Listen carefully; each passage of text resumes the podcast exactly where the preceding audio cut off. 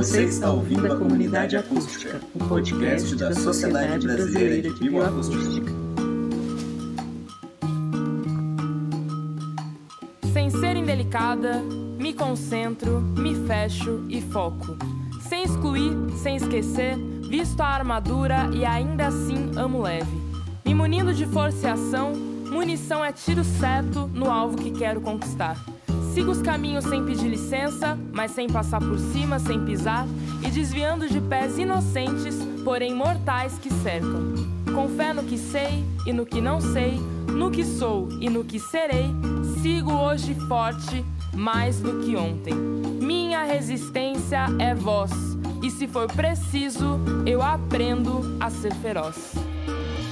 Sejam bem-vindas e bem-vindos. Eu sou o Tomás, biólogo e membro da Sociedade Brasileira de Bioacústica. Olá a todos, todas e todos. Eu sou Ariel dos Santos Protásio, uh, sou filho de Zélia dos Santos Protásio e Abimael Jesus Protásio, irmão de Adson Zenildes Anderson Feirane. Eu sou natural de Salvador, no estado da Bahia, sou biólogo, professor da Universidade Federal do Recôncavo da Bahia e atualmente eu sou doutorando no programa de pós-graduação em Ciências Biológicas área de concentração Zoologia da Universidade Federal da Paraíba. Ei, gente, eu sou Luciana, que estou sintonizada aí com vocês em outros canais da Sociedade Brasileira de Bioacústica. Então, meu nome é Luciana Barsante, é, eu sou bióloga natural de Belo Horizonte e estou aqui para bater um papo com vocês sobre bioacústica e outras cositas mais que a gente vai sentir na pele aqui hoje, não é isso? Olá, boa tarde a todos. Uh, eu sou Moisa Aliança Saburra, eu sou de Benin, ou seja, Benin em português. Uh, Para quem não sabe, né, o Benin é um país né, da região ocidental da África. E essa região foi tipo considerado né, desde o século XVII como a costa dos escravos, devido do, do grande número de escravos que, que foram uh, embarcados de, desse lugar, né? Uh, durante uh, o tráfico negreiro transatlântico. E aí eu sou graduado em Estatística e Econometria em 2014 na, na Universidade da Bumecaravi, lá no Benin, que é o primeiro e a maior universidade do país. E atualmente eu sou mestrando no, no programa de pós-graduação em Matemática e Estatística na Universidade Federal do Pará. Eu trabalho com a bioacústica uh, no desenvolvimento de um projeto de dissertação de mestrado. Eu tenho muita gratidão de trazer hoje para a comunidade acústica esse time muito especial de pesquisadores. No mês da consciência negra, queremos dar voz a um debate que, ainda que amplamente discutido no campo das ciências humanas, ainda é silenciado no campo das ciências naturais: a representatividade do povo negro na academia e na sociedade. Queria saber um pouco como vocês chegaram na bioacústica e um pouco sobre a pesquisa que vocês desenvolvem. Bom, a, a bioacústica entrou na minha vida de maneira bem abrupta, né?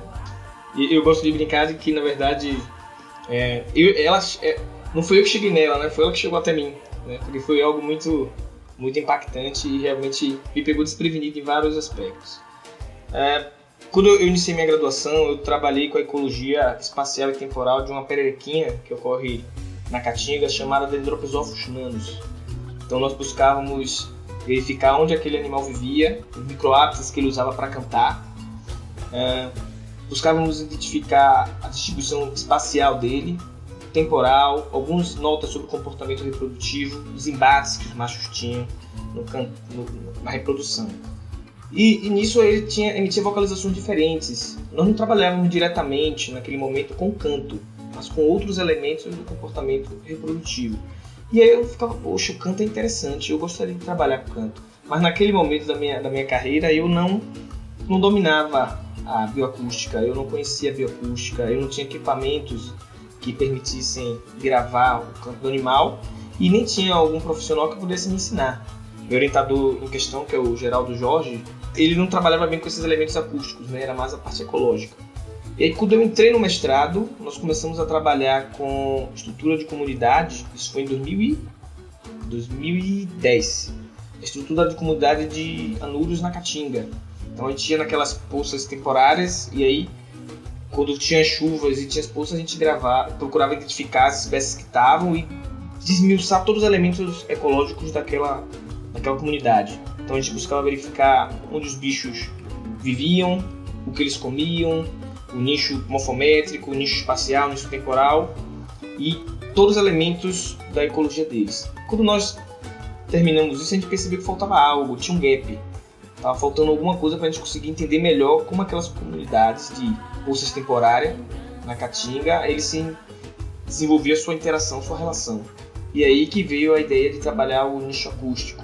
O meu orientador, o professor Daniel Oliveira Mesquita, né, professor na Federal da Paraíba e no programa que hoje eu faço parte enquanto doutorando, ele tinha um gravador Marantes e tinha um, um microfone, comprou nos Estados Unidos e trouxe, até hoje são o xodó dele. E aí ele falou, oh, eu tenho um gravador aqui, eu tenho um microfone, vamos gravar campo dos animais e estudar o nicho acústico deles. E aí eu fiquei um pouco, puxa, eu não conheço bem, né? já estava no, no, andamento do, do, mestrado, mas eu percebi que era necessário para a gente conseguir fechar a lacuna que faltava de interações. Desenvolvemos um trabalho com ecologia espacial, temporal, ecologia alimentar e morfométrica desses animais e depois fizemos um outro estudo, devido à robustez de informação, um outro artigo que falou da ecologia acústica deles, né? onde eles cantavam, como cantavam e análise do canto, como eles interagem no espaço acústico, quem tem a frequência mais alta, a frequência mais baixa, quem tem mais nota, quem não tem mais nota, existe competição no espaço acústico ou não. Essa é uma abordagem que eu venho fazendo e que eu gosto muito. E vou dizer para vocês, o desafio foi incrível, viu? Trabalhar com bioacústica de anúrios na Caatinga, para quem já teve a oportunidade, é algo lindo, fabuloso e assustador, né?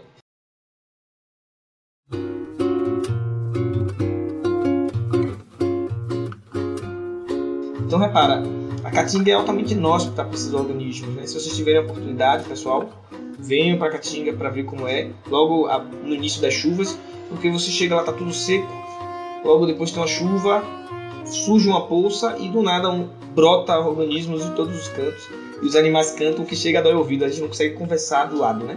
E para você gravar um, um, um, anuro nessas circunstâncias é quase impossível, né? Porque tem muita sobreposição acústica.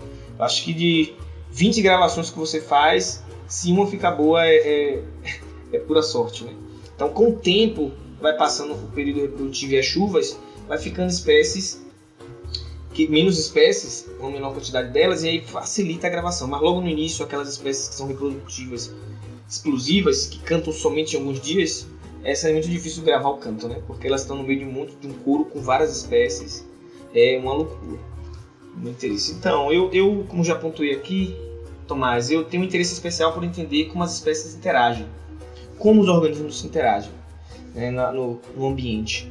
A gente sabe que a interação ela envolve um monte de, de fatores que podem ser evolutivos, que podem ser ecológicos, mas me fascina entender como dois organismos compartilham o mesmo espaço e como eles compartilham o alimento, o que garante que eles estão ali, como se dá os níveis de competição, como se dá esse deslocamento de caráter. Hoje nós sabemos que alguns atributos de, de interação elas podem responder pela diversidade de espécies no ambiente. E isso abre portas para gente entender o funcionamento do ecossistema e compreender como se deu o processo de especiação nos nossos ecossistemas. Eu gosto muito de trabalhar com várias espécies, conjunto delas 12, 15 no ambiente, mas quando a gente pega duas que são muito próximas filogeneticamente, compartilham características próprias, a gente consegue ver mais facilmente se tem algum deslocamento de caráter, se eles mudam o canto, se eles mudam a dieta, e isso abre portas para a gente responder uma série de outras perguntas dentro da, da biologia evolutiva. E a bioacústica ajuda a gente a entender porque ela é uma parte preponderante desses elementos. Não basta apenas estudar o microhábitat que o animal vive, o hábitat que ele vive, ou estudar o que ele come ou o que não come, mas se você não colocar o canto de anúncio, que é muito importante, ou a parte acústica como um todo, que é muito importante para o animal se reproduzir, a gente não vai conseguir entender bem como se dá essa interação. Há dois anos, quando eu entrei na, no doutorado, né, eu me afastei da universidade que eu atuo ter de licença para fazer o doutorado. Esses dois anos eu tenho trabalhado com a outra vertente, que também envolve elementos acústicos, mas a ideia inicial é tentar entender como as mudanças climáticas afetam o canto de anúncios. E aí a gente selecionou a Caatinga, né, justamente por ser um bioma que tem poucos estudos, poucas abordagens para verificar como ele se, a biota se comporta frente a esses cenários de mudanças climáticas. É, será que com o aumento das mudanças climáticas, diminuição da temperatura, aumento das temperaturas, diminuição da umidade, haverá mais atenuação acústica no canto desses animais lá na Caatinga? A gente sabe que os bichos da Caatinga têm uma série de adaptações para viver em ambientes com estresse hídrico. Ele tem uma série de adaptações ecológicas, comportamentais, fisiológicas que permitem eles viverem ali. Mas esse cenário de mudanças climáticas, será que faz com que eles entrem numa lista de espécies que pode ter um declínio populacional ou não? Então essa seria a vertente de estudo que eu tenho trabalhado com mais intensidade nesses anos. Vocês já têm alguma coisa assim que vocês acharam desses estudos? Eu fiquei bastante curioso com o que tu falou da questão de nicho acústico, se vocês já acharam alguma coisa sobre particionamento ou sobre competição. Sim, as abordagens que nós fizemos têm revelado que em geral algumas espécies, sobretudo as mais próximas, elas tendem a ter uma, uma, um particionamento acústico, sobretudo na frequência dominante, né? Então assim, as, os, os, cenários são diversos. Você às vezes encontra no mesmo ambiente animais que têm sobreposições e você não entende bem. Repara, a gente não trabalha só com uma dimensão de nicho, né? A gente entende que tem várias dimensões. Então pode ser que eles tenham cantos muito similares, muito parecidos, mas eles particionam no tempo. Então, eles ocorrem naquele momento, em, em, tá? ocorrem naquelas, naqueles corpos d'água em tempos diferentes ou locais diferentes. Agora aqueles que estão no mesmo lugar, como a gente encontra muitos, no mesmo corpo d'água, o que é que garante que eles estão ali? A gente sabe que eles têm alta sobreposição espacial e temporal. Esse partimento, se a gente olhar o nicho mais simples, ou ele vai partir da morfologia, que permite ele talvez ter cantos diferentes ou, ou coisas diferentes, ou vai partir do canto de anúncio, que permite eles ficarem ali e evitar hibridizações ou, ou confusão acústica. O que nós temos encontrado é que algumas espécies elas particionam no canto o canto delas apresenta características diferentes. A magnitude dessa separação é um pouco mais complicada, a gente consegue identificar que tem diferenças. Mas se aquela diferença tem uma implicação é, reprodutiva ou não, aí já é outra, outra história. Algumas espécies a gente também encontrou que elas são diferentes na dieta. Pode ser que a dieta também participe. Então é uma, uma congruência de fatores, talvez não apenas um, talvez não um canto apenas, sendo essencial para eles estarem coexistindo, mas uma junção de vários pequenos elementos do, do conceito de nicho que permitem eles eles sobreviverem naquele mesmo corpo d'água. Bom, como é que esta bioacústica chegou até mim, né? Ou eu cheguei até ela?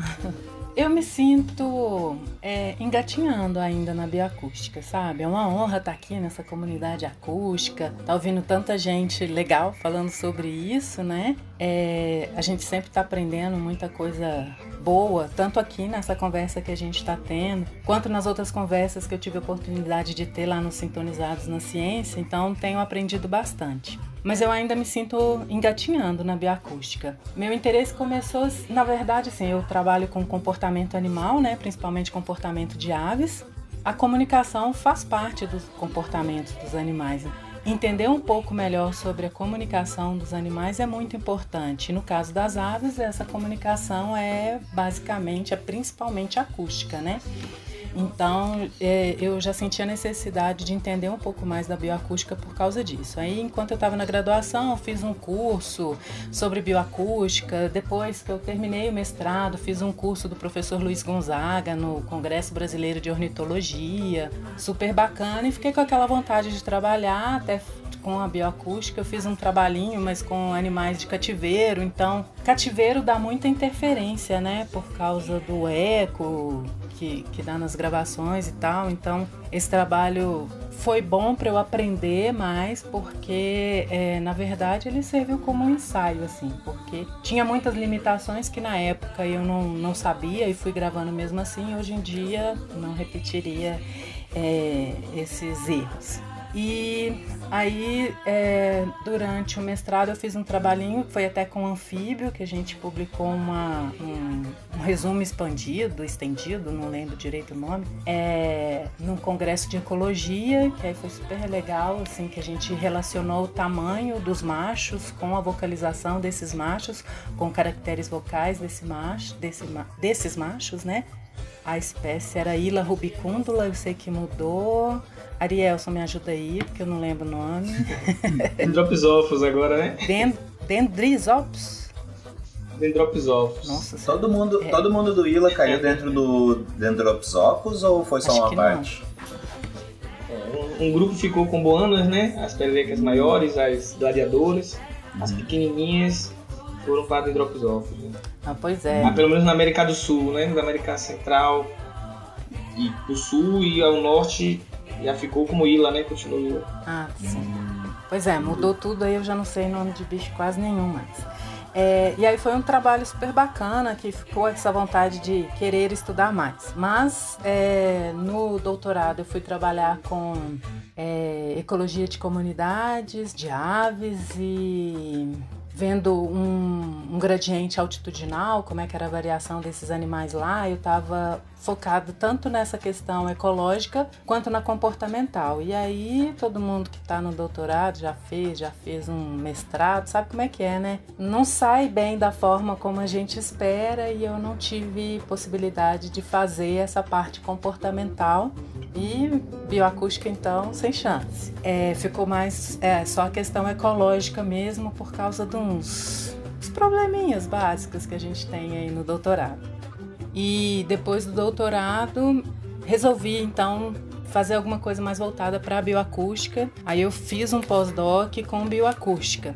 Escrevi um projeto que era para avaliar os índices acústicos que estão sendo usados com esses gravadores passivos, né? Então a gente queria avaliar é, esses índices e comparar os índices, ver qual, quais respostas eles estão dando e tal, que é uma das grandes questões sobre esses índices. Eles realmente estão mostrando, né, uma variação vocal ou tem tantas outras informações ali, tantos outros sons de geofonia, ruídos humanos que estão interagindo aí, né, que são também gravados e avaliados nesses índices. Será que isso tudo está atrapalhando o entendimento desses índices? E aí escrevi um projeto na raça, na cara e na coragem, né, de uma pessoa que praticamente não trabalhou com bioacústica. Escrevi esse projeto para o Ciência Sem Fronteira. Ciência Sem Fronteira. Menino, deu certo. O projeto foi aprovado, fui eu para a Inglaterra trabalhar os índices acústicos, né? E, a gente avaliar os sons de Manchester, Manchester, falando corretamente, né? Então, o objetivo do estudo era avaliar, né, qual era a funcionalidade, digamos assim, a efetividade desses índices. Mas tive alguns problemas burocráticos também e não consegui fazer esse trabalho. E eu lá na Inglaterra recebendo minha bolsa em libras, isso pesa, né? E eu tenho que dar um retorno para o meu país, é muito investimento e tal. E eu fiquei naquela de conseguir outro projeto. E aí o meu supervisor, o professor Robert Young, foi super legal, me ajudou a procurar umas outras outra atividade que eu pudesse realizar, né? Porque eu estava recebendo bolsa lá na Inglaterra. E aí eu fui entrar, acabei entrando, fazendo parte de um projeto de, do professor Mike Wood, que é um professor que trabalha com ecologia radioativa, nem sabia que existia isso, fui aprender lá. E ele avalia então a radiação no mundo animal, né, na ecologia.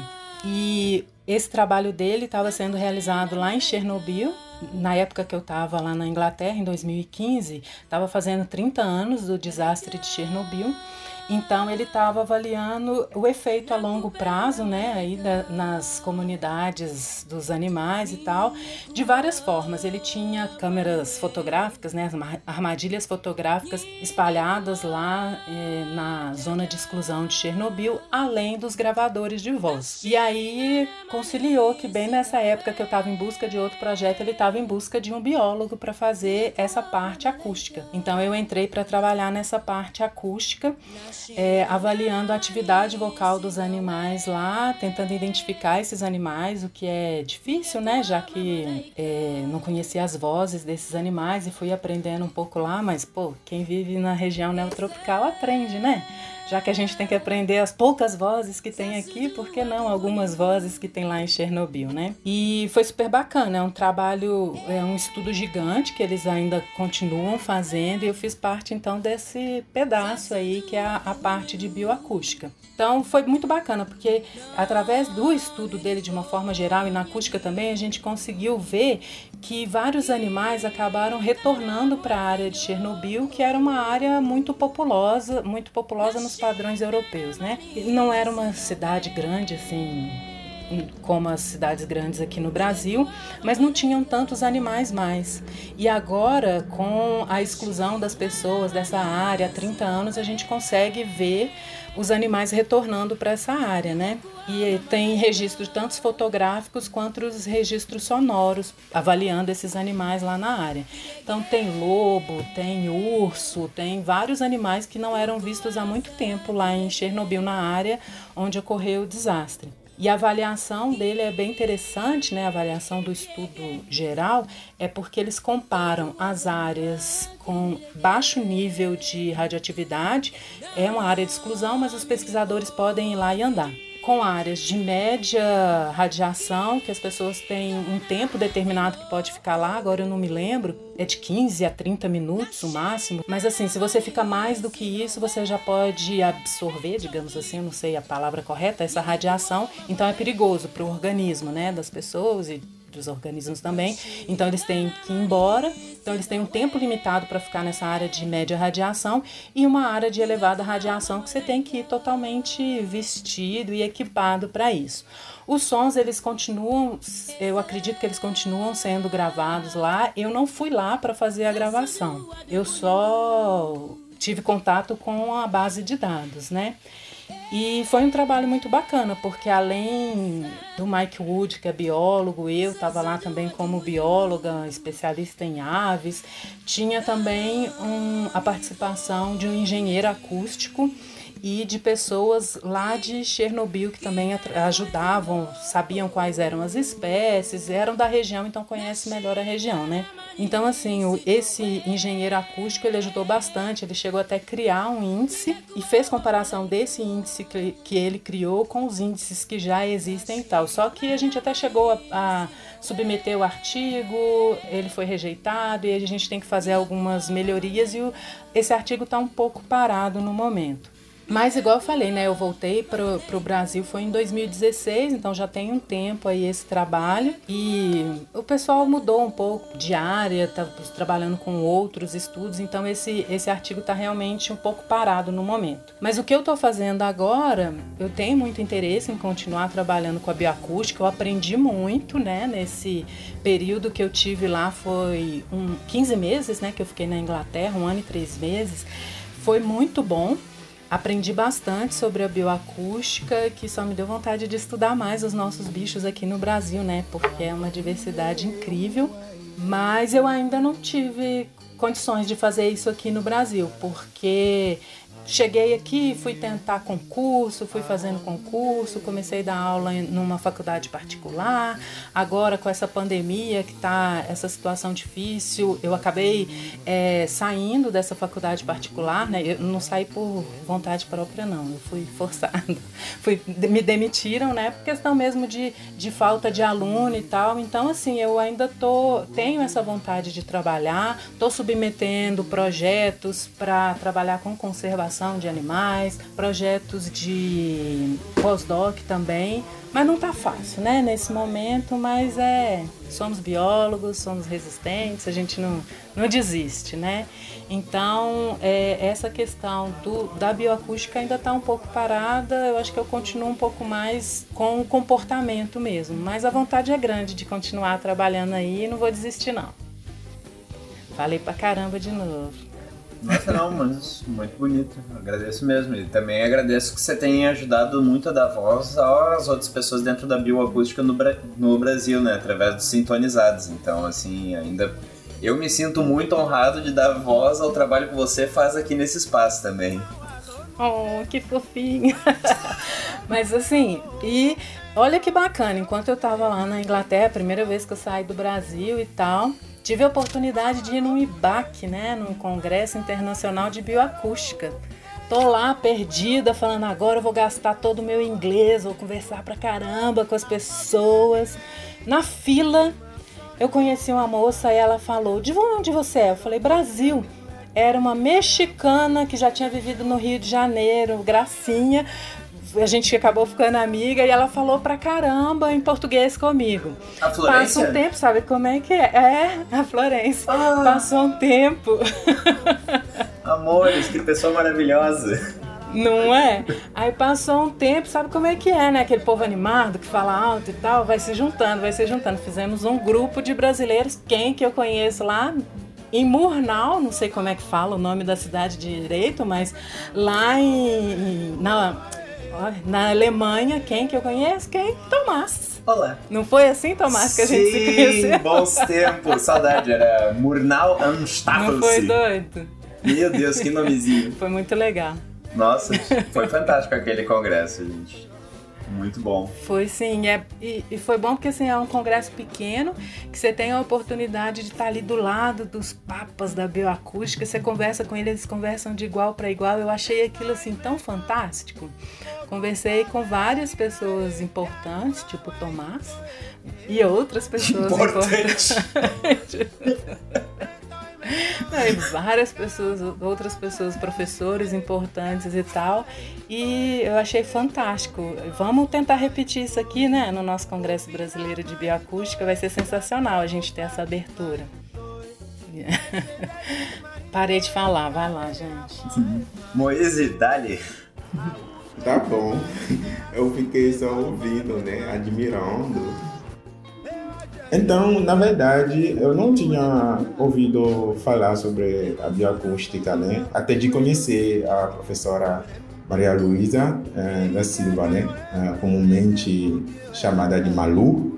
Eu acho que quase todo mundo, né? Da, da comunidade, comunidade da bioacústica, né? Conhece eh, então, uh, eu conheci ela em um mini curso uh, intitulado de Bioacústica Aplicada com Apoio do R. O R, que é o, um software né, é, mais utilizado né, para análise estatística, ou seja, seja é, é, o R mesmo que já é uma linguagem né, de programação. Ela tipo, administrou, a senhora administrou, né, aquela, aquele mini curso com o meu orientador, que, de mestrado, que é o professor uh, João Marcelo uh, Brazão Protásio. Foi no ano passado. Então, uh, durante esse mini curso, né, eu, eu aprendi sobre a bioacústica e gostei da análise de vocalizações, algo que eu nunca tinha feito antigamente, né? Eu só trabalhava né, com dados né, reais, não de vocalizações. Então, uh, imedi imediatamente, né, eu me interessei nisso. E como ainda o meu projeto de mestrado, né, não estava pronto, e eu conversei com o meu orientador uh, sobre o meu interesse, né, de, de aplicar, né, as estatísticas, né, com a bioacústica. E é assim que eu entro, entrei na, na bioacústica tendo a, a professora Malu como co-orientadora de mestrado, eu estou gostando bastante né, da bioacústica e, de, e tudo aquilo que envolve. E lá no laboratório né, de, de bioacústica uh, e de ornitologia, né, lá da UFPA, laboratório da, da, da professora Malu, eu, eu trabalho no laboratório né, eh, com os colegas, né, as pessoas né, que frequentam também aquele laboratório, né, o Lóbrio, e participo nos, nos projetos também, né? Uh, tipo projetos de publicações, né? Tudo aquilo que precisava, né? De ajuda, né? Uh, em tema de, de análise, né? Uh, estatística, né? Então eu ajudo, eu ajudo e também ficar desenvolvendo, né? Uh, do mesmo jeito, né? As coisas, né? Aplicando aqueles métodos, né? matemática e técnica da, estatística. Então, uh, sobre o meu projeto, né, a ideia uh, era tipo aplicar, né, as cadeias de Markov, né, para poder analisar a complexidade, né, de, de um canto, né, de canto de, de ave. Mas o meu projeto de, de mestrado está orientado né, é, é, com isso que eu estou trabalhando mesmo agora, a detenção de impacto antropomórfico é, através da bioacústica. Então, ah, lá a ideia de pegar um, um arquivo né, de, de som, é, escolher primeiro uma espécie, e a espécie que a gente está já está já tá escolhida, né? É a curruíra da, da, da família uh, troglodite, né? Eu vou começar o desenvolvimento da pesquisa propriamente uh, dita. Então, qual a ideia sobre aquela pesquisa? É, primeiro, de conseguir né, é, detectar né, é, perturbações no canto da, da ave. Então, fazer um, dois grupos, né, é, um grupo exposto uh, na perturbação rodoviária, ou seja, perturbações urbanas, e outro grupo que uh, não está submetido em qualquer perturbações, que vai ser o grupo de controle. E a partir de lá a gente vai criar né, é, é, um algoritmo né, é, com apoio de, de um pacote chamado de C-Wave né, para poder tratar uh, o som né, dentro do R. E esse algoritmo vai permitir né, de de sair uh, pelo menos 30, 30 uh, parâmetros né, de cada amostra, né, cada, cada unidade amostral, que seja dos, dos dois grupos. Então, qual é o, o objetivo? O objetivo é de poder uh, medir né, as diferenças entre esses dois grupos, o grupo de controle e o grupo exposto no, no impacto urbanos ou rodoviários. Uma vez os parâmetros obtidos, a gente poderia uh, usar né, uh, uma técnica, né, a técnica de, de machine learning, para poder fazer uma classificação daqueles parâmetros para ver é, é, quais são os, os, os, mais relevantes que podemos uh, considerar uh, nesses estudos. E depois disso podemos uh, aplicar, né? Vamos aplicar os modelos generalizados, né, é, lineares, ou, seja, uma regressão logística, né, para poder ver primeiro a, qual é a diferença que existe e a relação entre aqueles dois grupos. Então, globalmente, é isso a ideia do, do meu projeto e a gente ainda está tá pensando né, em outros focos né, de modelagem matemática, estatística que podemos envolver, como aquela ideia de, de aquela ideia de Matos mesmo, né, que, que já é um caso particular do, do processo é, estocastístico, né, com a propriedade de que a, a distribuição de probabilidade é, é um exemplo, né, eu só estou explicando a cadeia de Markov, a distribuição de probabilidade do próximo estado de um sistema considerado vai depender apenas do, do estado atual, viu? E não ah, tipo da sequência de, de eventos precedentes. Viu? Então, quando a gente pega, por exemplo, uma sequência né, de, de notas, né, então essas notas que se seguem, né, podemos aplicar essa, essa teoria de cadeias de Markov para poder analisar a complexidade de, de, de um campo. Então, a gente está pensando em esses focos né, de, de modelagem para poder é, é, bem estruturar e, e elaborar esse projeto, tá? E eu estou participando também em um projeto de extensão do lobo para estabelecer né, é, é, um repertório das aves da, da UFPA, da Universidade Federal do Pará. E eu estou participando também nesse projeto que a gente vai já está iniciando, né, com tudo o assunto, né, assunto administrativo, tudo isso. E logo vai ser algo bacana e até criar um endereço, né, internet, né, um sítio web e as pessoas podem visualizar e saber quais são os tipos de aves que se encontram na UFPA com uh, todas as características. Então, é isso que eu posso falar.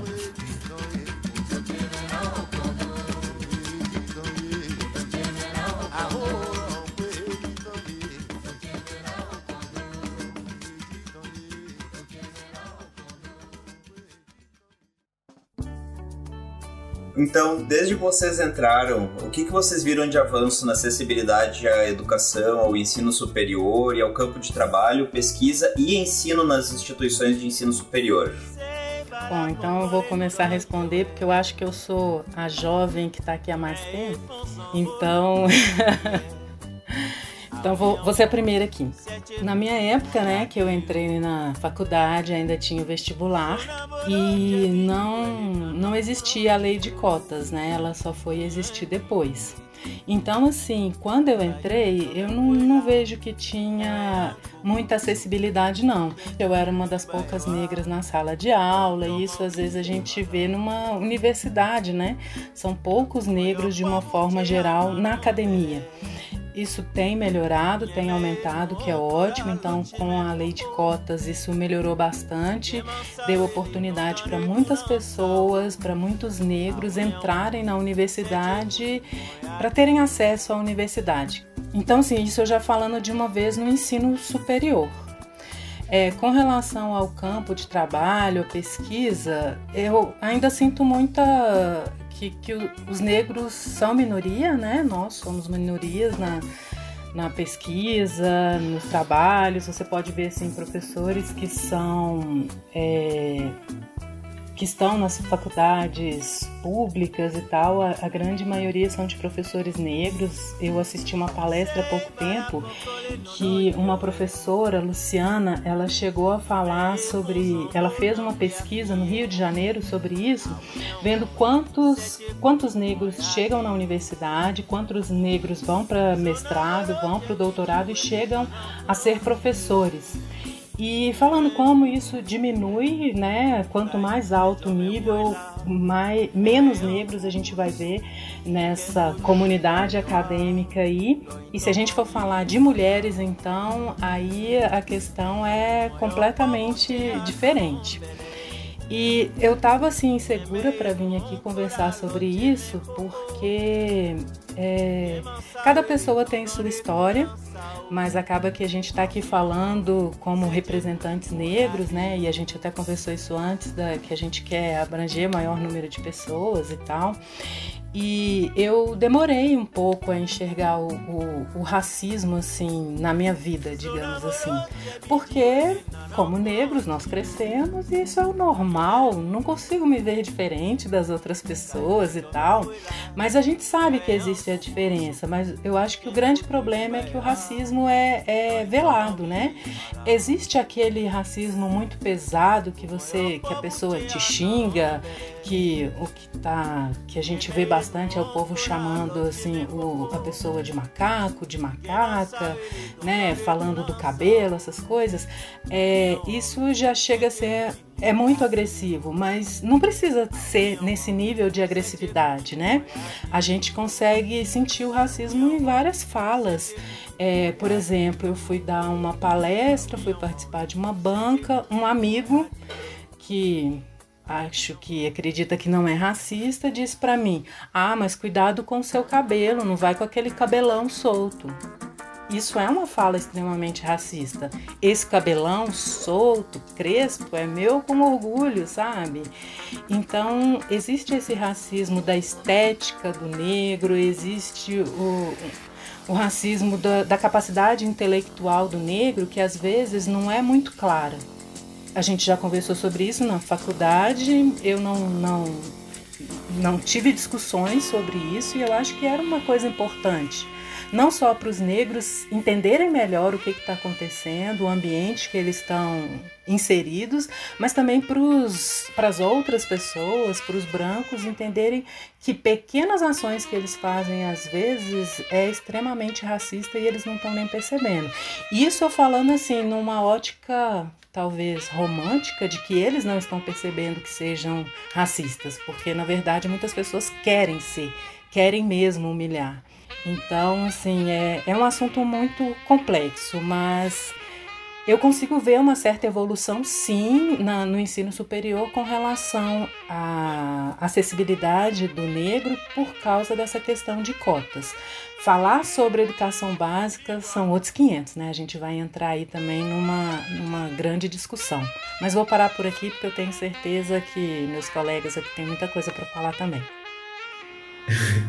tá bom. É, é, no meu caso, né? É, eu não sou brasileiro, né?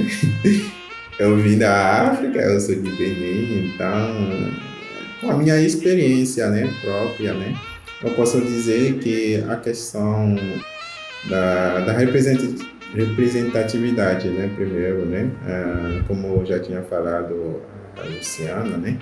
Os negros, né? Negros, negras, né? Ah, representa uma fração pequena, né? Na comunidade dos, da, da cientista, né? É, em geral. Então isso quer dizer que não tem muitos negros e inclusive as mulheres, né, que já, que já são ainda mais menos representativas.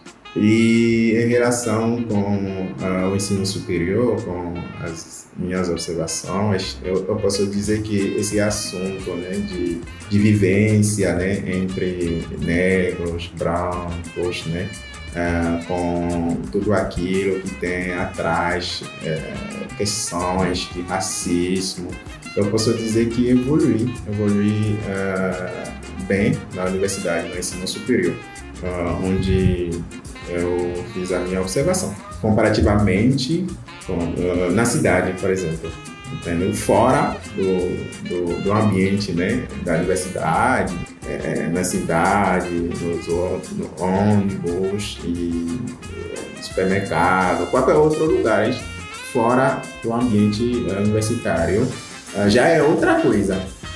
Porque eu, na universidade, com meus colegas, né, eu não encontrei é, esses problemas de diferenciação. Mas eu tenho amigos que, que vivem isso e contam que é, é difícil para eles na, na turma, né? De, de, de conviver, de interagir com, com os colegas, né? Porque ele é negro, viu? Ele não é, é tipo considerado, por exemplo, como inteligente, se conseguir entender coisas, né? Então ele é considerado como uma pessoa diferente, né, deles. Então, mesmo para formar grupos, né, de, de trabalhos, né, uh, ele vai também subir aquela discriminação. Então, eles vão formar os grupos entre eles. Ninguém vai querer uh, ficar uh, no mesmo grupo que ele. Então, eu já ouvi muitos dos meus amigos contar essas coisas, mas eu não encontrei isso. Mas fora da universidade, eu encontrei, porque é, no ônibus, você sentar numa, é, numa cinco, né? Às vezes as pessoas não, não vão querer sentar com você, entendeu? Porque a gente está todos no ônibus. Tem um lugar ao meu lado, entendeu? Então, o indivíduo, ele, ele poderia ficar ao meu lado. Mas como eu sou negro, então ele vai preferir ficar em pé, entendeu? Então, é, é o único assento que, que tem. Ele não vai querer sentar, porque, ah, não, não querer sentar ao lado dele, porque ele é negro, ele não, ele, essas coisas. Então, então fora disso, tem, tem outros jeitos, né, que, que, que, que eu posso falar, né? A, a última vez eu estava abaixo né, do, do, do, meu no condomínio, do meu apartamento e uh, já é Natal. Né? Uma senhora que estava usando coisas, né? É, é, é, safina, né? A árvore de Natal. Né? E ela estava organizando, mas o jeito que ela estava fazendo não estava. É, ela estava decorando, na verdade, mas as coisas não estavam assim, é, simétricas. Entendeu? Eu queria só dar um jeito para, para a Era, fazer assim. Sabe o que, que ela me perguntou? Ela perguntou se tem isso no meu país. É, a pergunta que era, é, como assim para ela? Eu nunca tinha visto isso. É, é, é, é assim que eu entendo, eu entendi a, a pergunta dela. Eu falei para ela, mas tem, tem bastante, né? Então, isso para dizer que hoje em dia, né, a gente está numa época de, de internet, né, tudo já tudo já está visível, né, e uh, um, simples jeito, né, de pesquisar no Google, já vamos saber ter muitas informações, né, sobre é, as pessoas, para não ficar, tem que se atualizar, né, na verdade. As pessoas é, é, na maioria, os bancos né, que, que, é, é, operam né, esses, racismo, né? Tem que atualizar, porque lá na universidade também as pessoas ah, como é que vocês vejam lá? Será que tem casa? Tem roupas? Tem, tem carros? Essas, essas questões, para mim, é, é absurdo, entendeu? De fazer essas perguntas. Por quê? Por quê? Essa pergunta. Porque ele sabe que eu não sou daqui, que eu sou negro. Então, se fosse um branco de um outro país, ele não ia perguntar isso, viu? Então, é, são, às vezes, a gente encontra esse tipo de, de racismo, né? Que seja no meio, uh, no ambiente universitário, ou seja, fora, na sociedade. E a gente tem que, que sensibilizar, às vezes, né? O meu jeito de responder, na maioria dos casos, né?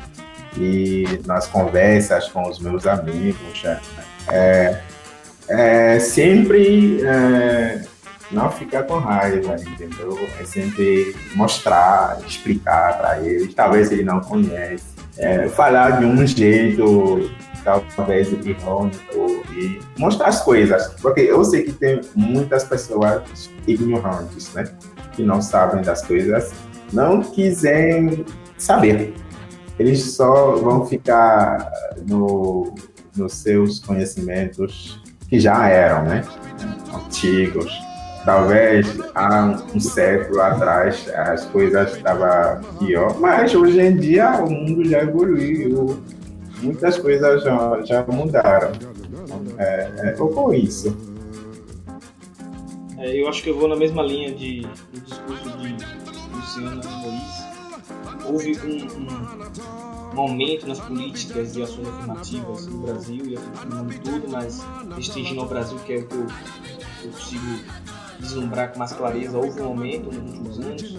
Então, políticas de acesso à educação, elas são, são modelos que tem no Brasil, são modelos para o mundo todo tanto para a educação, para a graduação, quanto na própria pós-graduação. Né? Houve essa, essa, essa melhoria. No campo de trabalho, hoje em dia nós temos concursos também cotas para, para amigos. Isso tudo faz mudar o panorama atual, levanta um debate interessante. É, todavia, elas ainda são suficientes. É, elas, são, elas não são promovedoras de qualquer tipo de, de justiça social. O fosso é muito mais profundo que nós conhecemos. Eu me surpreendo quando vejo algumas pessoas, até mesmo amigos meus da universidade, ou como tudo, apesar de todo mundo ter o direito de falar o que quiser, né, no sentido de não machucar o outro, mas expor sua ideia, às vezes as pessoas trazem, trazem uma noção de, de realidade que é totalmente de, de confronto à minha, né? De que as cotas não, não precisam mais. Eu acho que esse discurso foi até ventilado no alto escalão do nosso governo, que não precisa mais de cotas, que já houve justiça social. Eu já vi pessoas dizerem que elas não são elas, elas não são elas responsáveis pelo débito social, né? Que o Brasil tem que pagar, né? Então, tem alguns discursos que as pessoas trazem que eu fico me perguntando se eu vivo no mesmo país delas no mesmo planeta, né? Então, a gente anda na rua, a gente vê a pobreza, a gente anda na rua, a gente vê a injustiça, a gente anda na rua, a gente vê toda a diferença de relação. Então você vai nas favelas, você vê que a, relação entre as pessoas ela é singular, mas é bem diferente de como você vai para bairros que são considerados de elites, né? Todo mundo gostar de usar esse termo. Então, assim, tem pessoas que eu, eu sinto que elas estão fora de sintonia da realidade e elas começam a ventilar jargões que não são muito condizentes com a realidade do Brasil. Uma, uma forma de tentar perpetuar um determinado status quo, status quo que se mantendo nesse tempo que o Brasil é Brasil, né? A gente não pode se negar que, ou negar a relação de que o Brasil ele é o que ele é desde que ele foi construído, dominado e consolidado e a gente nem se mantém até então. Então existem políticas que têm melhorado isso, mas elas ainda são muito fracas, são, ou, são pouquíssimas, elas precisam melhorar, precisam si. E, e, quando a gente começa a pensar nisso, a gente começa a imaginar, será que o trabalho que a gente faz ele é relevante? Será que as cotas estão dando acessibilidade ao pessoal, mas está mantendo eles? A gente sabe que a universidade, que é o, que o nosso espaço de fala nesse momento, a academia, ela é um, um, um ambiente altamente segregador. E isso ele, ele vai ser altamente impactante para as pessoas. Todos nós já tivemos experiências bem singulares, né? No sentido de que muitas vezes a gente tem nossa, nossa voz ceifada ou tem nossas ideias questionadas, né? Todos nós já percebemos que em alguma situação as pessoas questionam nossas escritas, questionam nossos, nossos resultados, nossas palavras, elas não são bem, bem direcionadas. Então nós somos convidados muitas vezes para espaços é, associados a falar sobre o papel do negro, muitas vezes a gente é convidado para falar num evento científico como todo. E isso acaba gerando um pouco de, de indignação, um pouco não, gera muita indignação. Né? A gente usa a nossa, a nossa racionalidade para se manter no ar e tentar fazer as coisas do certo, porque nós sabemos que se perdermos o errado somos nós, mas ainda o Brasil precisa melhorar muito nesse sentido. E o ensino superior e a pesquisa, sobretudo, ela é um, um local que ainda tem um gargalo muito grande. Então a gente discutiu mais cedo que as ciências humanas ela tem uma acessibilidade mais preponderante do que as ciências naturais e as ciências exatas, acredito eu. E de fato é real. Nas ciências naturais a gente não discute a questão do, do, do racismo estrutural, nunca discute a questão do racismo social, a gente não discute a questão de interseccionalidade que permeia a nossa sociedade, e isso tudo vai ficando como se fosse ecos longe de cada um. Né? Então, assim, nós temos cotas hoje para pós-graduação, mas eu já vi muita gente dizer que cotas para pós-graduação podem reduzir a qualidade das pesquisas. Como assim? Eu não entendo bem, né? Então, se o sujeito ele não teve uma educação de qualidade, uma educação básica, a gente tem que manter ele naquele, naquele, naquela situação onde pode dar a possibilidade dele ir mais além. Falando por mim, né? Eu, eu de fato sempre tive muitas dificuldades em relação a alguns, alguns colegas, né? Eu não tive a oportunidade, por exemplo, de aprender línguas na minha educação jovem, né? Até hoje eu tenho dificuldade, né? Quando você pega um adulto ensinar línguas, a gente vai, mas tem dificuldades que são operacionais associadas à nossa vivência, né? Nossa. Então eu sofri um artigo de inglês quando eu saí da graduação, quando eu fui mestrado, né? E aí você começa a lidar com inglês, com espanhol, com outros idiomas de dificuldades. Então você vai manter o sujeito ali, porque naquela situação que você viu que vai reduzir a qualidade da pesquisa, mas que pesquisa é essa que ela não gera uma qualidade para o sujeito? Então o que eu percebo é que tem toda um, uma nuvem que para a mente das pessoas que elas não entendem bem onde elas estão, qual o objetivo da sociedade que nós queremos. Eu acredito que isso só vai acabar quando nós nos reconhecemos como sociedade e entendemos o que uma sociedade é para as pessoas. Que pessoas a gente quer formar para ter uma sociedade melhor, igualitária, justa, uma sociedade desenvolvida, uma sociedade que geral, realmente preza por uma qualidade para formar cidadãos muito mais antenados e muito mais equilibrados para desenvolver a sociedade, gerar tecnologia, gerar ciência. Quando a gente continuar patinando nesses elementos, tendo pessoas que ficam falando apenas isso aqui, aqui, lá tem carro, aqui não tem carro, lá tem Natal, não tem Natal, sem entender que todos esses são valores que não são nossos, né? Não, não, eu não reconheço que são meus, porque não foi eu que criei o Natal, ele foi imposto para mim. Quando eu nasci, o Natal tava aí e disseram que era meu, e eu, poxa, o que era meu realmente, que era dos meus ancestrais, disseram que não era, né? E eu fico, eu fico me perguntando que sociedade é essa. Então, assim, tem algumas pessoas como, como nós, sem dúvida, 90%, 99% do, Brasil, que elas são bem antenadas no que elas querem, mas tem uma parcela significativa ali, ou não significativa, mas pequena, mas que eles detêm certos poderes e eles acabam deturpando isso e manipulando o restante da população para gerar esse conflito que nós vimos. Então, avançou muito políticas afirmativas, ações afirmativas, é, inclusão social, seja associada à raça, do índio, do negro, das pessoas deficientes, mas ainda é um, um, uma parcela muito pequena do que a gente precisa. Então, toda vez que alguém diz que isso já é o suficiente, realmente me embrulha o estômago e digo esse sujeito realmente não anda nas ruas, né? Ele está vivendo em um mundo fechado, onde tem Natal, tem bolinhas penduradas e realmente não tem pessoas passando fome, não tem pessoas lutando para pagar a conta de água e luz, né? E isso é um problema muito grande. Mas eu tenho esperanças que vão melhorar, é por isso que nós somos cientistas e nós somos educadores, né? Eu acho que a gente faz um trabalho não para nós, não para para meu filho ou para meu neto, mas para todas as gerações que vêm subsequentes, né? Então, a gente espera que o mundo ele continue, mesmo com o aquecimento global e todas as mazelas, que ele continue mantendo a vida da população, a vida dos seres humanos, dos seres humanos e todos os outros organismos e que todo esse trabalho que nós estamos fazendo aqui ele sirva de uma lição para as gerações futuras. É a minha esperança. Posso complementar o que eu disse? Bom, então, que eu falei que eu demorei um tempo a enxergar o racismo por causa dessas questões que, que a gente já conversou aqui, né? Mas o machismo não. Então, assim, eu acredito, acredito não, eu já sofri muito mais preconceito por ser mulher do que por ser negra. Quer dizer, não sei, né? Porque na verdade está tão aqui junto e misturado em mim que, que fica difícil tentar separar, mas eu, é, eu, eu vejo que a questão, para as mulheres ainda tem a questão do machismo, que, que é muito dominante aqui no, no Brasil, é muito dominante na academia, a gente vê assim professores sendo extremamente sem educação, para não falar outra coisa, né? Com as alunas, as orientandas, e isso é muito mais forte, isso é muito mais escancarado do que o racismo, pelo menos assim que eu sinto, né? É claro que o racismo está aí, né? O Arielson acabou de falar, é uma questão estrutural, uma questão social, então tá aí a todo momento, a gente está sentindo isso na pele a todo momento.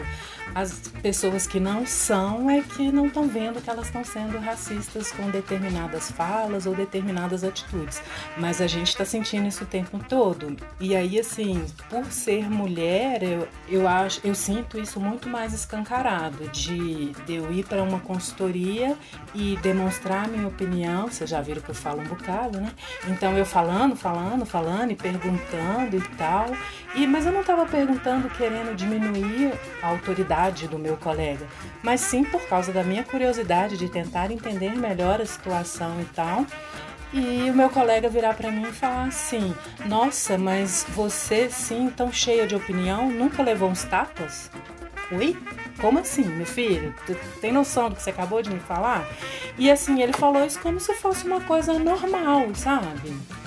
É, é, muito, é muito complicado. Então, assim, como mulher negra, eu acho que a gente acaba sofrendo mais, assim. Não, não é difícil né, ficar medindo é, sofrimento, mas eu vejo que tem esse peso maior, porque aí não é só a questão do racismo, tem a questão também do machismo. E se a gente for pensar das questões históricas no Brasil, e aí a gente vai falar de um outro tipo de preconceito que tem no Brasil, muito forte, que é da questão financeira. Então, quem é da periferia também sofre muito, muito preconceito. E aí quem que a gente vai ver na periferia? Quem mesmo que foram os escravos trazidos para cá e que não tiveram oportunidade? Então, assim, a gente está recebendo pressão e preconceito de vários, várias fontes diferentes. É até difícil a gente separar isso, mas eu tenho certeza que vocês todos aqui também já, já sentiram isso, né?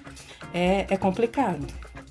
Essa fala que você fez, ela realmente é muito forte, né? Porque eu acho que uma das discussões mais presentes que eu vejo, assim, quando, quando a gente vai fazer esse esforço de sair dessa zona de conforto enquanto homem branco, é isso, é se deparar com essas duas questões, que é uma branquitude frágil e uma masculinidade frágil. para não dizer tóxica, todo, tudo isso, né? Assim, e eu sou obrigado a fazer um minha culpa, assim, de só ter me tocado na metade de novembro da questão da temática, só ter me tocado nesse momento, por exemplo, que até então a gente não tinha chamado nenhuma pesquisadora ou pesquisador negro para participar. O Noise já estava engatilhado com a gente mais para frente, mas ainda assim, quando a gente percebeu essa lacuna, sabe, deu um aquela sensação de que, putz, não, a gente tem que ir mais além, tem que dar cara a tapa, tem que ir ajudar na representatividade, mais do que isso, tem que trazer isso para todos os momentos de enfrentamento de luta, sabe? Não concentrar ou no mês da consciência negra ou no mês das mulheres, né? Assim, é isso que a gente também precisa entender, né? Como é que a gente consegue ajudar a sanar essas lacunas? Como é que a gente pode ajudar a apoiar na luta por representatividade? Sem tomar o local, sem tentar fazer um, como é que eu posso dizer, um, um protagonismo assaltante, sabe, de vozes. Mas assim, Tomás, a gente sentiu falta dos sintonizados também ter uma pessoa negra falando. Assim, eu tô ali, mas na forma de quem faz a pergunta naquela conversa, né? Porque a gente tem até vergonha de chamar de entrevista, porque não sou formada para isso, mas é um bate-papo, né?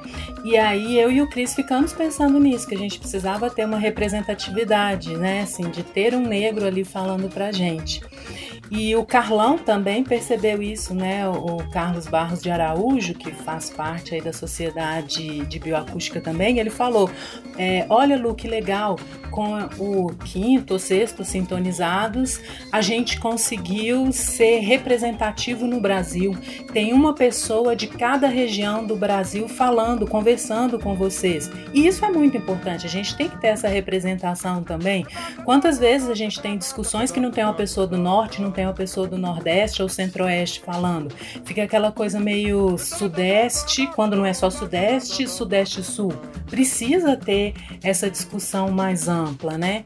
Então é, é muito bom, né? Tá fazendo parte da, da sociedade de bioacústica que está aí nascendo e está querendo incluir tantas pessoas, né?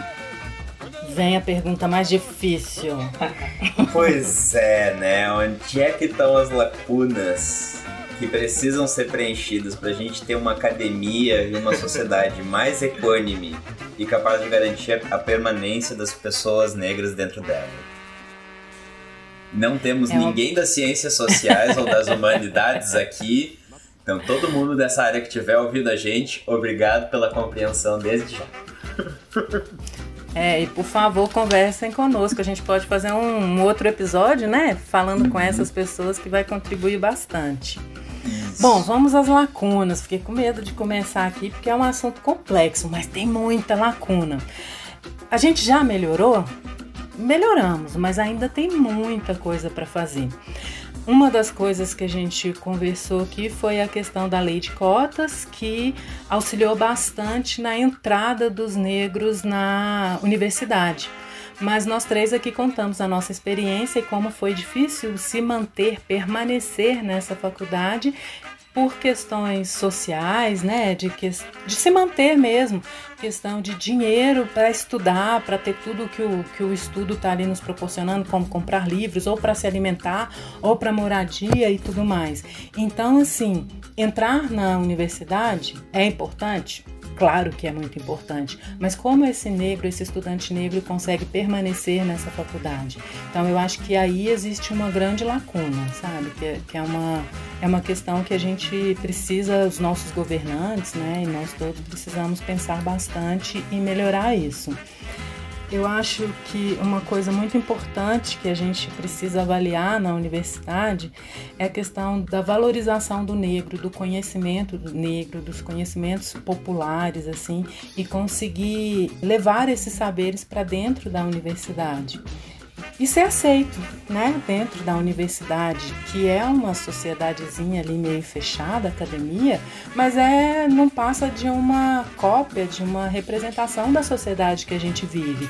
Então, esse racismo meio velado que a gente vê fora, que a gente vê na sociedade, a gente vê na universidade o tempo inteiro. Então, assim, quantas vezes que o Arielson falou isso, né? Que às vezes a gente está falando e a nossa fala é cortada por uma outra pessoa, porque talvez ela tenha um conhecimento maior nem sempre, mas muitas vezes assim, a pessoa, ela não te deixa evoluir na sua, no seu raciocínio, não deixa você mostrar a, a capacidade que você tem, como que se os negros tivessem sempre que estar abaixo, sempre que estar quem de dos superiores colonizadores, sei lá o que. Assim, desculpa a, a certa ironia que eu coloquei aí na frase, né? Mas eu acho que essa é, a gente precisa muito valorizar os nossos conhecimentos e valorizar as pessoas que estão, os negros que estão na academia. Essa semana eu ouvi uma reportagem na televisão, mudando um pouco de assunto, mas falando assim sobre os narradores ingleses, falando sobre os jogadores. Não sei se vocês ouviram isso. E comparando os atributos que os, os narradores ingleses dão para os jogadores negros e para os jogadores brancos. Os jogadores brancos, eles são enaltecidos pela sua capacidade de raciocínio, o cara é muito inteligente, olha o que ele faz com a bola. Nos jogadores é, negros, eles falam muito da força, do vigor que aquele jogador tem. E aí, fazendo um paralelo com a academia, às vezes é isso: nós somos resistentes, conseguimos é, ir para campos pesados e ficamos ali, sabe, sendo responsáveis e conseguimos manter aquele campo mesmo difícil, falo enquanto bióloga. Mas e aí? Elogia também a, a minha capacidade de raciocínio, elogia também o meu intelectual, sabe? Isso eu, eu eu sinto muita falta. Eu acredito que seja uma grande lacuna que a gente precisa é, mudar de alguma forma aí.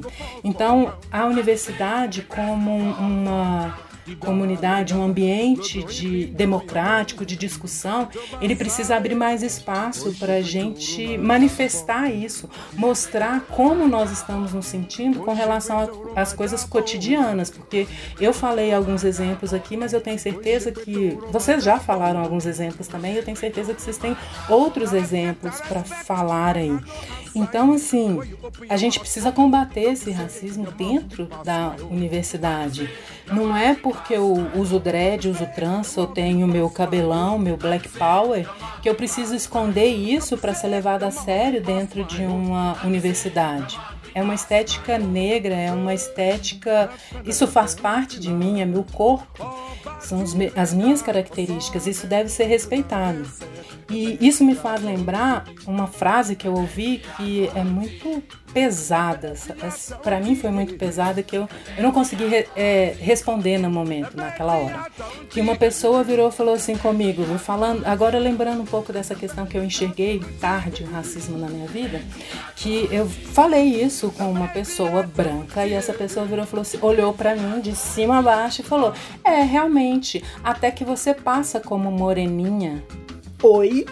Então, assim, olha que frase extremamente é, violenta, pesada. E no fim das contas eu falei, cara, ainda tem isso, né? É, de certa forma é, é verdade, porque quê? Ainda somos categorizados pela quantidade de melanina que temos na pele, sabe? Então, assim, que, que absurdo. Pode ser que eu não. O que ela quis dizer foi: pode ser que você não tenha sofrido tanto racismo porque o seu tom de pele não é tão escuro. Que isso? Eu sou negra. Eu sou negra. Não venha me dizer que eu sou moreninha, sabe? Ela tá me tirando da minha identidade. Então, isso é o que eu digo que é, é muito pesado. Da mesma forma que alguém fala, prende o seu cabelo. É a minha identidade, sou eu, sabe? Então é preciso a gente combater esse racismo que tá tão encroado, sabe? Em todas as parcelas da sociedade e na academia muito mais. Então é isso, assim, da gente ser referenciado, da gente ser reconhecido, de ter espaço para a fala do homem, da mulher negra e de várias outras representações, né, que a gente precisa ter dentro de uma universidade, dentro de um local que é tido como democrático para discussão de saber. Então vamos discutir todos os saberes aí, né? Vamos incluir os negros, os índios, LGBT e tudo mais, né? Um pouco dessa questão, né, do, do eu posso dizer colorismo? Colorismo? Não sei. Que é aquela visão que existiria assim uma gradação entre negro mais claro versus o negro mais retinto, né? E como isso muitas vezes também é acaba sendo utilizada como uma arma dessa sociedade branca para separar o próprio movimento. E, e às vezes para dizer que aceita, né? Eu aceito negros, desde que sejam moreninhos. E... Sabe? Que, que raiva disso. Isso. Desculpa, te interrompi. Não, não há nenhum problema. O... E aí até teve uma questão assim que eu acho que eu vi na. Acho que é Nathalie Neri, né? Você não tem como separar o indivíduo da história dele, certo? Porque mesmo aquela pessoa que acaba sofrendo menos, menos preconceito durante a geração dela por ter uma pele mais clara, ela não deixa de ser herdeira de pais que sofreram um preconceito, que teve toda. Como é que eu posso dizer? Teve toda uma causa material, entende? Que afetou acessibilidade a escolas ou a trabalho dos pais, a própria situação emocional que os pais estavam tendo quando estavam criando seus filhos, sabe? Então, A gente não apaga em uma geração ou em alguns anos tanto tempo de exploração e silenciamento. É, é, é impossível e inclusive é infantil, né? Nós temos muitas lacunas, né? A Luciana apontou bem as lacunas, algumas das lacunas que existem, algumas que são bem, bem profundas né, na nossa sociedade. Né? As cotas e a, a política de, de, inclusão do negro nas instituições e no sistema gerencial do Brasil ele foi, foi algo muito impactante, foi uma luta de muito, muitos anos. Né? Às vezes a gente não, percebe, né? acha que foi algo pontual que surgiu ali. Na verdade, isso é uma luta de vários anos, né? uma resistência que vem já com uma bola de neve e culminou naquilo. Então as cotas são essenciais no sentido de você promover, aos, promover o sujeito a possibilidade dele galgar uma qualidade de vida melhor. E isso é essencial. Você pontuou bem, Tomás, quando você falou que a pessoa às vezes ela vai ter uma determinada pigmentação na pele, mas a família ela estava em determinada situação de vulnerabilidade. Isso é fato, né? E começa a ter dificuldades para surgir. A política de branqueamento do Brasil ela realmente foi, foi algo que destruiu a e dificultou muito a consolidação do negro enquanto uma comunidade única e unida. Né? Diferente do que a gente viu em outros países, como na América do Norte, né, nos Estados Unidos especificamente, os estadunidenses eles têm uma separação bem, bem, bem marcante. Isso se deu devido ao histórico de construção da escravidão no Brasil com outros locais do mundo, né? A, a maior capilaridade, a, a, mistura que teve, isso tudo foi, são estratégias que fez a gente perder um pouco nossa caracterização e, logicamente, ser mais facilmente escravizado né, em vários elementos. Então, as cotas é importante para promover isso, a permanência dos estudantes e desse sujeito ali naquela instituição é algo essencial e que a gente ainda vê que é muito defasada, muito fraca, muito parca. Né? Então, você colocar um estudante na instituição, uma instituição literalmente oligárquica, e aristocrática, com uma série de valores europeus dominantes ali, aquilo ali é impactante para qualquer pessoa, né? Colocar um, um, um, sujeito, uma mulher, um homem negro ali dentro, nossa, é quase que algo, algo, algo cruel em vários aspectos, né? Porque a pessoa vai começar a lidar com diferenças de pessoas, vários olhares, que ela acaba, acaba desistindo em vários de várias formas possíveis. Então, a política de permanência nas universidades, seja na, nas que tem nas regiões mais interioranas, nas regiões mais centrais, elas são, são, são aquém do ideal. E isso é uma lacuna importante para ser melhorada. Além dessas, desses dois aspectos, eu percebo que existe uma, uma, uma lacuna que a gente já sai das universidades e vai para a educação básica. Né? E aí, você tem uma educação básica de qualidade em locais estratégicos, é importante para você mudar esse cenário. Então, nós temos escolas públicas em grande parte do Brasil. Eu sou um defensor do ensino público. Né? O ensino público é algo que nós temos de mais precioso, assim como o nosso sistema único de saúde. Então nós temos que lutar com ele com todas as unidades, porque a ideia da democratização e a universalização é essencial. No entanto, a gente consegue ver uma, uma, uma mudança de cenário quando a gente vai para as escolas públicas periféricas das escolas públicas mais centrais. Então, repare, literalmente as favelas são dominadas por pessoas negras pessoas que foram marginalizadas ao longo do período colonial brasileiro e de toda a formação do Brasil, elas foram jogadas para as periferias e ali todos os seus descendentes se mantêm. Não é que ali o, local seja de pessoas ignorantes ou pessoas que não ligam para alguma coisa, são literalmente pessoas que são fruto da nossa história, são fruto da nossa sociedade. E as escolas nesses locais, elas geralmente, e muitas delas não todas, porque nós temos exemplos muito interessantes no Brasil, elas são muito são muito fracas no tirar o sujeito ou tentar ajudar o sujeito a se esclarecer. Lógico que é muito difícil fazer isso numa sociedade onde as pessoas elas têm outras demandas, outros interesses. As pessoas precisam trabalhar, precisam comprar comida, precisam catar latinha, precisam sair, precisam sair de manhã e voltar bem tarde, depois acordar de madrugada para ir trabalhar. A educação sempre vai ser o último.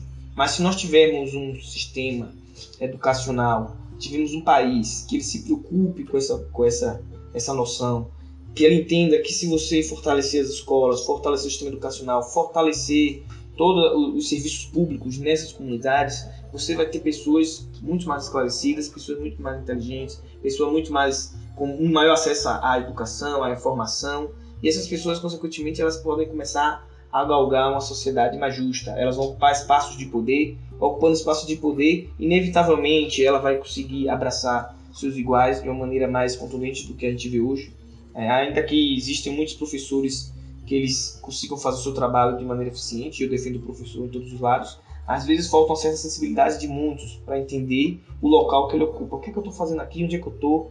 Qual é o meu papel aqui nisso tudo, né?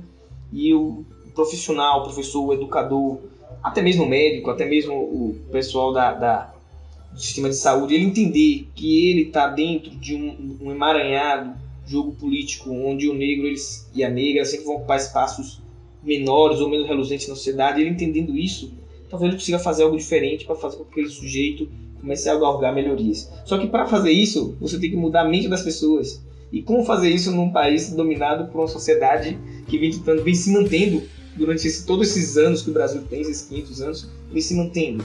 As pessoas não querem perder o seu, a sua, a sua, o seu requinte, a sua riqueza, elas não querem perder os seus privilégios, né? Isso se torna algo muito complexo. Então o gargalo do Brasil, ele permeia literalmente o ensino superior e colocar as pessoas lá dentro e ter a permanência, mas isso ainda, ao meu ver, funciona muito como um curativo numa ferida que está sangrando o tempo todo. Para mudar isso, tem que mudar literalmente a, a, a, mente das pessoas e mudar a mente é algo complicado. Então, leis mais importantes elas estão sendo desenvolvidas o tempo todo, agora elas precisam literalmente valer. Não adianta você ter uma lei e na hora você começar a criar estratégias jurídicas para colocar a pessoa numa posição mais confortável quando ela é processada, né? Ela precisa realmente entender que a, a, o papel dela ali ele tem que ter respeito ao outro. Então acredito que eu falo por todos todos ou a grande maioria das pessoas que são negros no, no Brasil, negros e negras, né? Não me importa se a pessoa, ela, eu não quero saber se a pessoa ela me aceita naquele espaço ou não. Eu quero apenas que ela me respeite né? em vários aspectos, né? Então ela me respeitando e ficando com aquela informação para ela, para mim tá tudo bem. A gente vai se dar muito bem, a gente vai dar, trocar um bom dia, boa tarde, vai sentar e tentar desenvolver estratégias legais. Mas enquanto essa pessoa começa a gerar conflitos, aí a situação é um pouco complicada. E essa pessoa gera conflitos justamente porque talvez ela venha perpetuando isso, essa ideia que está no Brasil. Então o buraco é mais embaixo, as lacunas são grandes. A gente está caminhando, está gerando informações, ideias, estratégias para isso mas o buraco é sempre muito mais embaixo. Uma coisa interessante que a gente percebe as lacunas é na pós-graduação, né? A gente sempre tem pesquis, poucos pesquisadores negros no Brasil. Né? Nós tivemos um ou outro. E ainda você tem uma resistência de você ter cotas na pós-graduação. A cota na pós-graduação é real, ela existe. Mas muitas pessoas ainda vêm com a ideia de que é algo perigoso porque pode diminuir a qualidade. Né? Isso, literalmente, ao meu ver, é, é com a perpetuação desse sistema cruel que existe. Né? Então, você tornando, tendo pesquisadores negros lá, esses pesquisadores negros podem começar a desenvolver trabalhos com mais qualidade, que muitas vezes abraçam a sua cultura, abraçam a sua causa, ajudem a melhorar o mundo. Quantos Einsteins, quantos pesquisadores fabulosos, e, e, todos eles brancos, mas são nossos exemplos que nós temos, né? Pesquisadores fabulosos, quantos Darwin, quantos Wallace existem nas favelas, na periferia, por tonalidade de pele mais pigmentada, menos pigmentada, mais retinto, menos retinto existem e a gente acaba perdendo eles porque a gente não abraça, né?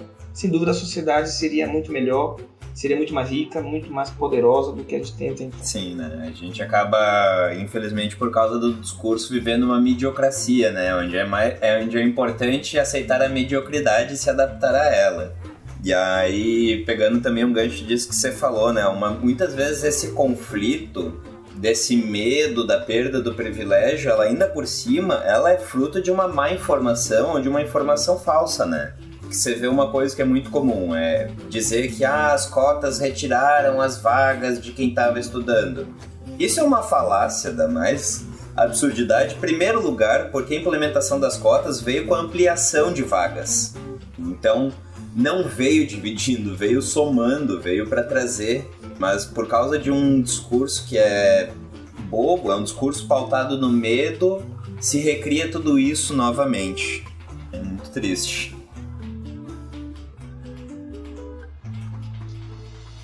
É, verdade. E, e, em relação à política de cotas, tem uma, uma, coisa interessante, eu sei que eu vou prolongar nosso debate, mas. Vamos lá. Quando eu fiz minha, minha, minha graduação pela Universidade do Estado da Bahia, eu não optei pela opção de cotas algo que me deixou muito triste quando eu comecei a entender o que era aquilo, né? Eu não tinha muito conhecimento sobre o que era cotas, o que não era cotas, não entendia bem. Poucas discussões existiam nas, nos jargões mais afastados da, de Salvador, né, na capital. E minha, minha, meu entendimento de natureza era o bairro que eu morava, que é o bairro de Cajazeiras, né? Cajazeira 8. Que hoje é um dos locais que tem mais negros, né? De Salvador. Então todo mundo que eu conhecia ia tentar pelas cotas. E aí eu, achando que eu era muito inteligente, falei, vou fazer pela outra opção, sem cotas. E aí depois que o pessoal me esclareceu o que era, que não era, eu falei, cara, eu acho que eu vou perder essa, esse vestibular, eu acho que eu vacilei aqui? E eu achava que pelas cotas seria muito mais concorrido, que era a realidade que eu conhecia, todo mundo ia fazer, do que sem cotas, né? Ingenuidade de uma pessoa que nunca tinha saído do bairro que morava, né? Tava ali preso ali na, na sua realidade. E por sorte eu consegui passar numa posição bem, bem abaixo do, do, do ideal, mas eu consegui passar e o bom é que deu a possibilidade de outras pessoas adentrarem. Então, mesmo dentro das cotas, você tem uma, uma, uma, série de elementos que precisam ser levantados que as pessoas às vezes desconsideram isso, né? Você aumentou as vagas, você ampliou as vagas, dentro das cotas você tem um monte de gente concorrendo ali, pessoas, irmãos, irmãs, parentes, todos brigando pelaquela, pelo aquele mínimo para conseguir adentrar ao nível superior e muita gente desconsidera isso. Né? Acho que as cotas atrapalham o processo. Né? É uma pena. Sim. É, e que é que o resultado, né, que a gente vai ver nas cotas, tipo, surja de repente em dois anos. Gente, então, encerrando esse debate maravilhoso, eu queria que vocês me dissessem qual mensagem que vocês deixariam para as outras e para os outros estudantes negros que estão cursando, ingressando ou interessados na vida acadêmica.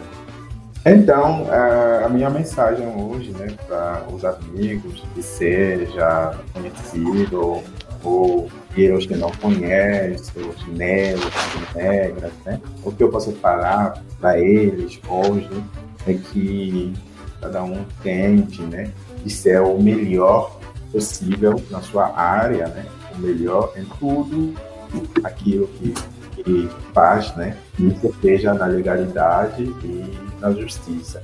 A ideia é, é tipo mostrar, né? Mostrar que os negros e as negras também são, são inteligentes, né? também são capazes né? de cumprir grandes realizações, de contribuir também no avanço né? da, da ciência. Inclusive que, que tinha negros né? que já contribuíram né? no passado, né? nos descobertos. Né? É, essa é a minha mensagem. Tem que se esforçar, né? Dominar, né? Os, os preconceitos, né? As discriminações e se focar no objetivo, né? De, de poder ser alguém melhor, um cientista bem melhor na, na sua área. É isso.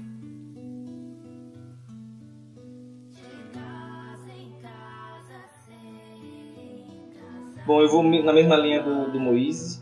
Eu acho que a palavra que as pessoas, o negro, a negra, quem está chegando e quem já está em trânsito, né? porque a universidade, os espaços, eles, eles são abertos a todos. Então, o preconceito não está só na academia, né? tem em todos os ambientes. Então, o que eu digo é não tenha medo, lute, vá em frente. Se você se calar, se você se dobrar, se você abaixar a cabeça, você sempre vai ficar naquele, naquele estado que você está. Você precisa se erguer precisa se levantar, precisa lutar, precisa gritar. Nós temos uma série de canais, ONGs, pessoas, as redes sociais elas estão abertas a todos e você consegue encontrar uma série de experiências, pessoas que motivam, que trazem ideias, que apoiam, que ajudam. E se você se agarrar a essas pessoas, se você se esclarecer, sem dúvida você vai conseguir sair daquele espaço que você está. Nós temos uma série de experiências de negros e negras que se destacam na ciência. Ó, eu estou aqui, Moisés está ali, Luciana também, estamos nós aqui. E sem dúvida, se você olhar por esse lado, e tem muitos outros espalhados pelo Brasil, infelizmente às vezes a gente perde essa rede e, e não consegue ver o colega que está ali, mas tem muitos espalhados, alguns mais, mais sombreados do que outros, mas todos estão ali. Alguns se reconhecem mais naquele espaço do que outros, alguns têm uma identidade mais consolidada do que outros, mas todos estão ali. E sem dúvida, se você se agarrar a essas experiências grandiosas, se agarrar a essas pessoas que elas estão mostrando a, a, a verdade das coisas, você se esclarecer, você parar para olhar um, um, um, livro com mais, com mais calma, você entrar na educação com mais, mais importância. É muito difícil na nossa sociedade e falar isso para pessoas que são pobres, né? Ou oh, estude, estude, mas se você parar e olhar e buscar ajuda, sem dúvida você vai ter pessoas que vão te apoiar e vão ajudar. Dentro da universidade, que talvez seja o local de fala de todos nós, sempre haverão pessoas que estão dispostas a ajudar, seja branco, seja negro, seja indígena, sempre estão pessoas ali que são acessíveis. Penso eu que 90% das pessoas, ou 99,9% das pessoas, melhor dizendo, elas são abertas e acessíveis, estão dispostas a ajudar. Aqueles porcentagem que não ajuda, a gente pega, tenta lidar com elas da melhor forma possível, mas sempre tem um grande grupo de pessoas que está ali para apoiar o negro, a negra, o deficiente a, a subir. Então não tenha medo, lute, busque seu respeito, busque sua representatividade, busque seu espaço, porque nós vivemos num mundo democrático e democracia é isso, né? Você tem a liberdade e o direito de lutar por melhorar a sua vida, a vida da sua família e das pessoas que estão ali. O importante é não se calar e não se agachar no canto. Eu acho que sobrou para eu dizer que eu concordo com vocês. Ficou lindo, é ótimo. Mas é, é, bem por aí mesmo, né? É... Essa consciência negra é uma construção e todo mundo tem que construir a sua, entender melhor, estudar melhor. E é como o falou: pega firme e estude, seja o melhor na sua área. Como o Arielson falou, continue lutando. Acredite, tem pessoas legais que vão apoiar a gente, que até você mesmo falou, né, Arielson, sobre o grupo de apoio. E é isso, existe sim uma corrente do bem, um, um grupo de apoio que está ali para conversar, para ajudar a gente. Então encontre os seus, monte o seu quilombo e encontre as pessoas aí que vão te dar força, sabe? Que vão contribuir para você, para ter discussões ricas. E aí, por mais que você ouça alguma frase racista, você vai ter como em quem se apoiar, porque pelo menos assim, as, as que eu sofri, igual que eu falei de cabelo, eu nem consegui responder na hora, né? a gente às vezes pega, é, é, pego tão de surpresa que a gente não consegue nem responder na hora. E aí você fica com aquela dorzinha, falando, ah, eu tinha que ter respondido. Então é legal ter esse grupo de apoio para você conversar e, e, ter atitudes diferentes no futuro quando essas situações racistas surgirem. Então eu acho que é isso, a, a pessoa precisa ter esse grupo de apoio, estudar bastante, estudar sobre a, a nossa história, sobre os negros, entender mais sobre isso, né? Sobre a nossa história e acreditar na gente, que é uma, eu acho que é o, o fundamental. Muito da nossa insegurança, eu acho que vem por sentenças racistas que a gente ouve, por questões de as pessoas precisam acreditar nelas mesmas, que elas têm capacidade, que elas são sim muito inteligentes e muito criativas e vamos mostrar isso tudo para o mundo. É isso. Gente, muitíssimo obrigado de coração. Foi maravilhoso tudo isso que vocês falaram. Como da pessoa da sociedade branca presente, eu quero lembrar todas as outras pessoas que não, nosso papel não é dar protagonismo, porque nós não somos donos de protagonismo nenhum. Nosso papel é saber ouvir, é saber se sensibilizar, é saber estar presente e apoiar cada irmão e cada irmã que está junto com a gente nessa luta por um mundo melhor. Eu queria fazer uma última pergunta. Quem quiser entrar em contato com vocês para conversar, para fazer uma pesquisa, para oferecer uma posição de pós-doc, boa. Como é que pode fazer? Ué, pode escrever pra gente. Entra em contato lá com. Sintoniza com a gente na bioacústica, que a gente entra em contato com todas as pessoas aqui, não é isso, Tomás? E também é, pode escrever pro meu e-mail, que eu tô aberta a conversar e, e conversar mais e aprender, porque eu tenho muito a agradecer por estar aqui, porque foi muito bom, aprendi bastante com vocês e é essa construção, a gente está sempre aprendendo e aprendendo. Então pode escrever para o meu e-mail que é lubarcante@gmail.com. Você vai escrever lá depois, né, Tomás? No... Aham, vai estar tá ali bonitinho na descrição do episódio. Aliás, vai estar aqui Beleza. bonitinho na descrição do episódio agora. Beleza, então então pode me escrever que eu vou ter maior prazer em conversar com todo mundo e rapazes. Desculpa chamar de meninos, mas é, é, é jeitinho mineiro de falar. Então, meninos, muito obrigada por estar aqui com vocês e por essa conversa maravilhosa, viu? Gostei bastante de conhecê-los. Obrigada, Tomás, por nos proporcionar esse encontro.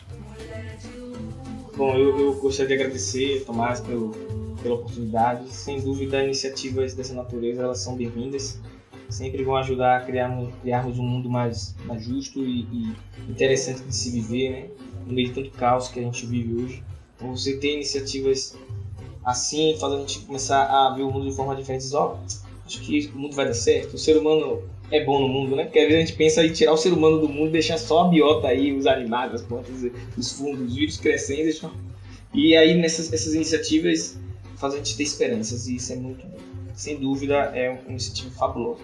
Eu gostaria de agradecer a você, gostaria de agradecer a Luciana e a Moise pela, pela oportunidade de discutir esse tema. Vocês foram fabulosos. E sem dúvida é, as portas estão abertas caso todos vocês queiram vir em Salvador, na Bahia. Oba! Tá aqui, lógico que hoje em dia hoje está difícil por causa da pandemia, né? Mas sem dúvida, diminuindo e melhorando tudo, vocês têm um amigo aqui para poder discutir e poder trocar ideias ou poder sair e passear. Sintam-se à vontade para falar comigo. Bom, meu contato é no Instagram, arroba Arielson Protásio. Quem quiser entrar em contato, fica à vontade, pode falar comigo. Eu Estou aberto a discussões interessantes sobre o tema e outros temas, seja de acústica, seja do papel do negro e, e, a influência do negro na sociedade. Se quiser falar sobre a lua, se quiser falar sobre o sol, eu estou acessível. Né? É, meu, meu e-mail, eu vou passar dois, o e-mail pessoal, neu, nel, underline ptz, de pato, tatuza de zebra, arroba hotmail.com e o meu institucional é arielsonprotásio, arroba ufrb.com www.edu.br. Sinta-se à vontade para entrar em contato e a gente vai ter, sem dúvida, discussões bem pertinentes. Então, uh, eu queria agradecer também muito né, uh, à comunidade né, da, da da Via Acústica pelo convite, né, ter participado nesse podcast. Podcast. Desculpa, às vezes eu me perco né, com, a língua. E foi muito bacana, né? Eu gostei muito. Eu aprendi também muitas coisas, né? Com os, os outros palestrantes também, né? Obrigado a Luciana, a Rezo, né? Pela qualidade das suas intervenções, né? É, gostei muito e sempre é para mim uma, uma grande oportunidade, né? De participar uh, desse tipo, né? De, de conversas, né? de palestras, é, de desenvolvimento de temas, né, de compartilha né, de experiências, né, de, de conhecimento. Então, uh, eu fico aberto a qualquer coisa. Eu sou estatístico, atualmente mestrando, né? E eu fico aberto para qualquer tipo de contribuições, né? Que seja para análise, né? Estatística, ou seja, colaboração para trabalhar sobre um projeto, publicações, né? então eu fico aberto para tudo isso. Até eu estou precisando né, de publicações. né? Você sabe o perigo de falar isso, né? O perigo de falar, biólogos, eu sou estatístico, estou à disposição. É perigoso, hein? Então, é, meu contato, né? O meu e-mail é Moisés, é o Moisés sem o S no final. Leance, né? L-A-N-C-E, arroba gmail.com. É isso. Obrigado. Fechou, gente. Tá certo, então. lindo! Então. Lindo! Gente, muito obrigado por terem ouvido esse programa. Esperando você no próximo episódio da Comunidade Acústica. Não deixe de sintonizar no nosso canal do YouTube para ouvir mais da Luciana aqui. E se você tiver sugestões de temas, quiser mandar uma história, um feedback, sinta-se à vontade para entrar em contato com comunidadeacústica.sbbA.com.br. Valeu, gente, mais uma vez. Muito obrigado. A gente se ouve por aí. Leve com você, leve com você, me leve com você, eu tenho.